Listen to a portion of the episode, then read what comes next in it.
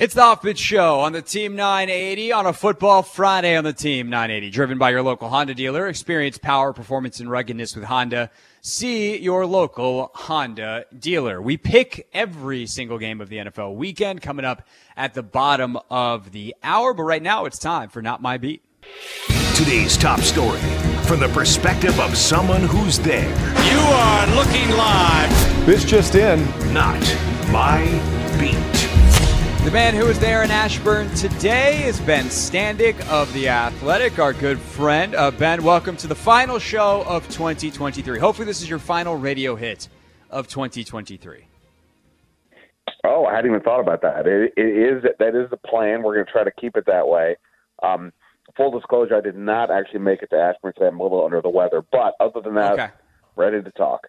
Okay, so uh, I guess that, that means I can't ask you the, the first question I was going to ask you in the way I was going to ask you, which is like, what was your shock level when you heard Ron Rivera at the podium go, hey, Jacoby Brissett is questionable with a hamstring injury?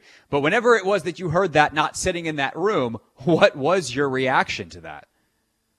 Yeah, I was like, you got to be kidding me. I mean, this is like, it's not the exact same scenario, but it's like somewhat reminiscent of how Week 18 went last year, when we all heard, um, you know, on background or through sources or whatever, that Taylor Heinicke was going to start, and then you know all of a sudden it's Sam Howell, and uh, you know after all this week, I'm sure you guys you know talked about it a lot. I know we, I know you did because I heard it the other day about you know should they start? Should should they keep Howell in? Should they bench him? Whatever your angle was, to then oh okay, possible do over.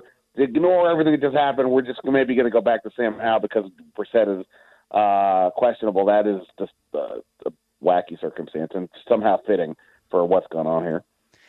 Yeah, 100%. So, for the audience that may not have been locked into every word, like what actually is Brissett's status? Did he practice at all today? Is he was he totally out today? Like what are the chances that you give it as you've also tra- probably done some re- follow-up reporting? I doubt anybody's talking too much, but like what are what as far as you know, what are the chances that Jacoby does give it a go on Sunday?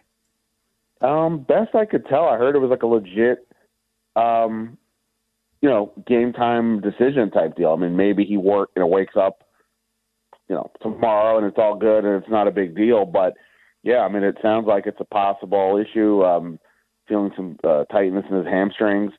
So, you know, um, Brissett is a free agent at the end of the year. Uh, have to imagine for all any of these guys who are free agents, that's got to be in the back of your mind. Hey, you know, gotta gotta get in there. You know, at um, you know, as healthy as I can be. So yeah, if he's got any trepidation, uh, you know, it's a little bit different playing this game than if it was playing, you know, week five. Just you know, to be frank. So uh, we'll see. I mean, but yeah, it sounds like it's a legitimate possibility. It could go back the other way, but you know, Brissett hasn't started a game all year. I would think on some level he'd like to get the opportunity. Of, of course, right? What? No Charles Leno, no Tyler Larsen. Andrew Wylie is questionable, so he doesn't have a full complement on the offensive line already. Uh, so yeah, it could be interesting. Ben Standig, Commander's beat reporter for the Athletic, is with us on the Hoffman Show. So, if it is Sam, like, how do you think Howell reacts? How do you think he handles it? Does it look like the last four games, or do you think that the expectations are so low, maybe the pressure is off, and he can actually finally bounce back? right. It's. I mean, you know, it's possible perhaps that his, uh, you know, uh, what you know what's going on this week. You know, being told he's not going to start, maybe that uh, gives him some extra fire. Obviously, it's been a, uh, struggle here down the stretch, not just for the team but for him. You know, last game, you know, independent of whether he should play or shouldn't play this week, he Anthony, did we full lose Ben there? Looks like we might have lost Ben for a moment.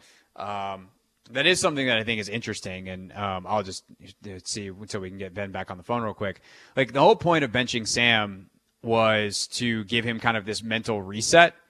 You get your mental reset when you're benched, um, and you get through a week, you get through a couple days where you prepare as if you're the backup. You know, you're you kind of got that pressure off, and also the outside pressure could not be lower at this point. There isn't this mounting like, hey man, you got to bounce back. Hey man, you got to pull out of it. Hey dude, like it's on you. Hey, uh, Ron Rivera's entire legacy is on the line with you. Like all that stuff is out the window now. So if he gets to just go play, maybe it's a little bit better. But anyway, Ben, uh, who's back with us, you were saying Yeah, I was just saying that, like you know, maybe there's just something, know, there's some extra spark that he gets from having you know gone through these last few days. I'm sure he's had time to reflect and think, and you know, uh, sometimes getting a, a jolt from life can uh, be the spark you need. But again, it's a tough, tough, tough scenario. Wh- whoever is starting, uh, going up against, you know, arguably the best team in football, who has coming off a terrible or bad loss for them, they're going to be, you know, mad and angry and this, that, and the other. So, and you know, limited pieces on both sides of the ball. So it's going to be a tough shot if this is in fact for either way, whether it's Brissett or Howell. No doubt about it. Uh, so that leads us to, uh, you know, when this misery is finally over, no matter what happens the next two weeks. And you wrote a story for The Athletic on folks around the NFL trying to kind of gauge what Josh Harris's vision is. We had Don Van Natta on yesterday, obviously on the heels of this new federal Snyder lawsuit, but I also asked him, I was like, like you're as plugged in with ownership as anyone. Like, what are you hearing? And he's like, honestly, not much. It is much quieter around the commanders in the circles that, that I, Don, uh, am in because he just hasn't been in the NFL before and people don't really know what he's going to do. You actually embarked on that journey of trying to find out. What'd you find? Well, you know, I don't have a ton of, um, background in terms of like having done a ton of these things before. I mean, I've been around for, you know, when the Wizards have fired coaches, and I was here for Jay, but I wasn't as immersed in the beat as I was then. And plus, the Rivera thing just kind of came pretty quickly. It wasn't like a, wasn't like there were like eight candidates. It was kind of like, okay, this guy. Um, right. But it does, it does feel pretty close to the vest over there. I mean, there's like a, few, you know, a few senses of, you know, GM it could come first, and everybody's aware of the analytics, but you know, or that he you know, that he's, he wants to some degree to, to form a group that's got that you know front and center of of their uh, plans. But yeah, to what degree? Like you know, is he going to only want numbers crunchers? Is he going to be open to people who are you know pure talent evaluators? Um, you know, Eugene Shen was hired a few weeks ago as this uh, vice president of football strategy. He comes from that analytics background. How does he kind of fit into to, to this? Will they hire people who are that, that he's got connections to? Does that not matter at all? Um, and you know, you know, is it? I, I haven't had any sense it's like another coach centric world, but you know, I, if you're going high enough up the uh, the ladder in terms of possible candidates, is that something you're open to? You know, if a if a Ben Johnson or Dan Quinn were to say, "Hey, we want that," so you know, um, yeah, I agree. It's been it's been kind of quiet, but like there's been some information in terms of you know, there's been various you know interactions with him. No formal meetings or anything like that. That can't happen for a few more weeks. But just you know the opportunity to meet him at various um, uh, league events or whatever. And, and I think he's coming. He's he's giving. Uh, uh, you know, it's not hard to say he's getting a better impression than the last guy, but it's to say that people are, are, are genuinely seem to, uh, you know, appreciate how Washington's going about this process, and they're showing some good, you know, organization, et cetera and I think that's something that people are taking notice of. Yeah, uh, so that's actually where I want to wrap. Uh, I, I, was pretty surprised a couple weeks ago when Bill Barnwell put out his list that he had them seventh out of a potential 10 jobs open. I happen to think this is either the first, second, or at worst third best job that is going to be open, depending on what you feel about the Chargers roster situation and ownership, and depending on whether you know you like the idea of Chicago better. Those are the other two I would put in this class. But because of the flexibility roster wise, and because of an owner that we think is going to be pretty good at the ownership thing. I think Washington's going to have to be right up there. What what do you think, and what does the league think about this opening? Yeah, you know, I think obviously the Chargers is a pretty intriguing one because of Justin Herbert, but you know there are definitely questions, like you said, about the the, the roster makeup. A lot of guys are uh, making a ton of money, and how they're going to uh, do that and still manage the salary cap. Uh, the Bears is certainly intriguing. They've got the number one pick, all, all the picks from the last year's trade, and uh, you know a, a team that's been playing better certainly the last few weeks. Uh, you know, I think the thing with Washington, like I, for me, it's like it's as pretty blank slate as you can get for an NFL job. All you know, the ninety million in cap space, the nine picks, including right now the number three pick. You know, there's no bad contracts on the team per se. Sure, there's not there's the quarterback question, but you have the third pick.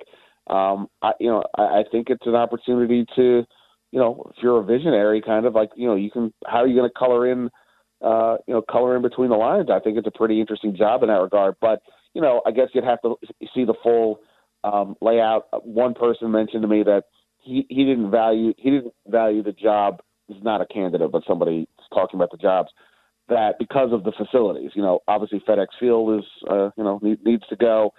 The the Ashburn site needs upgrading. Um, and you know, if you're a new person coming in, you know, we don't. You never know how long these things are going to go, and you're going to have to navigate with that situation for the players to get people in, uh, get your players as ready as possible for game days, and you don't have as good of facilities as other spots for now. So that that was one concern. But uh, yeah, I, I would like I said, if you want something more ready-made, this isn't going to be the place. But if you want a place where you can kind of, you know, really consider a lot of different options, I think this is a really good spot. Yeah, no, I agree. And by the way, that kind of candidate, the facilities might be a positive too, because Harris is going to be like, hey, dude, you want to help me design the new one? Because the upgrades are coming. It's just a matter of, of time.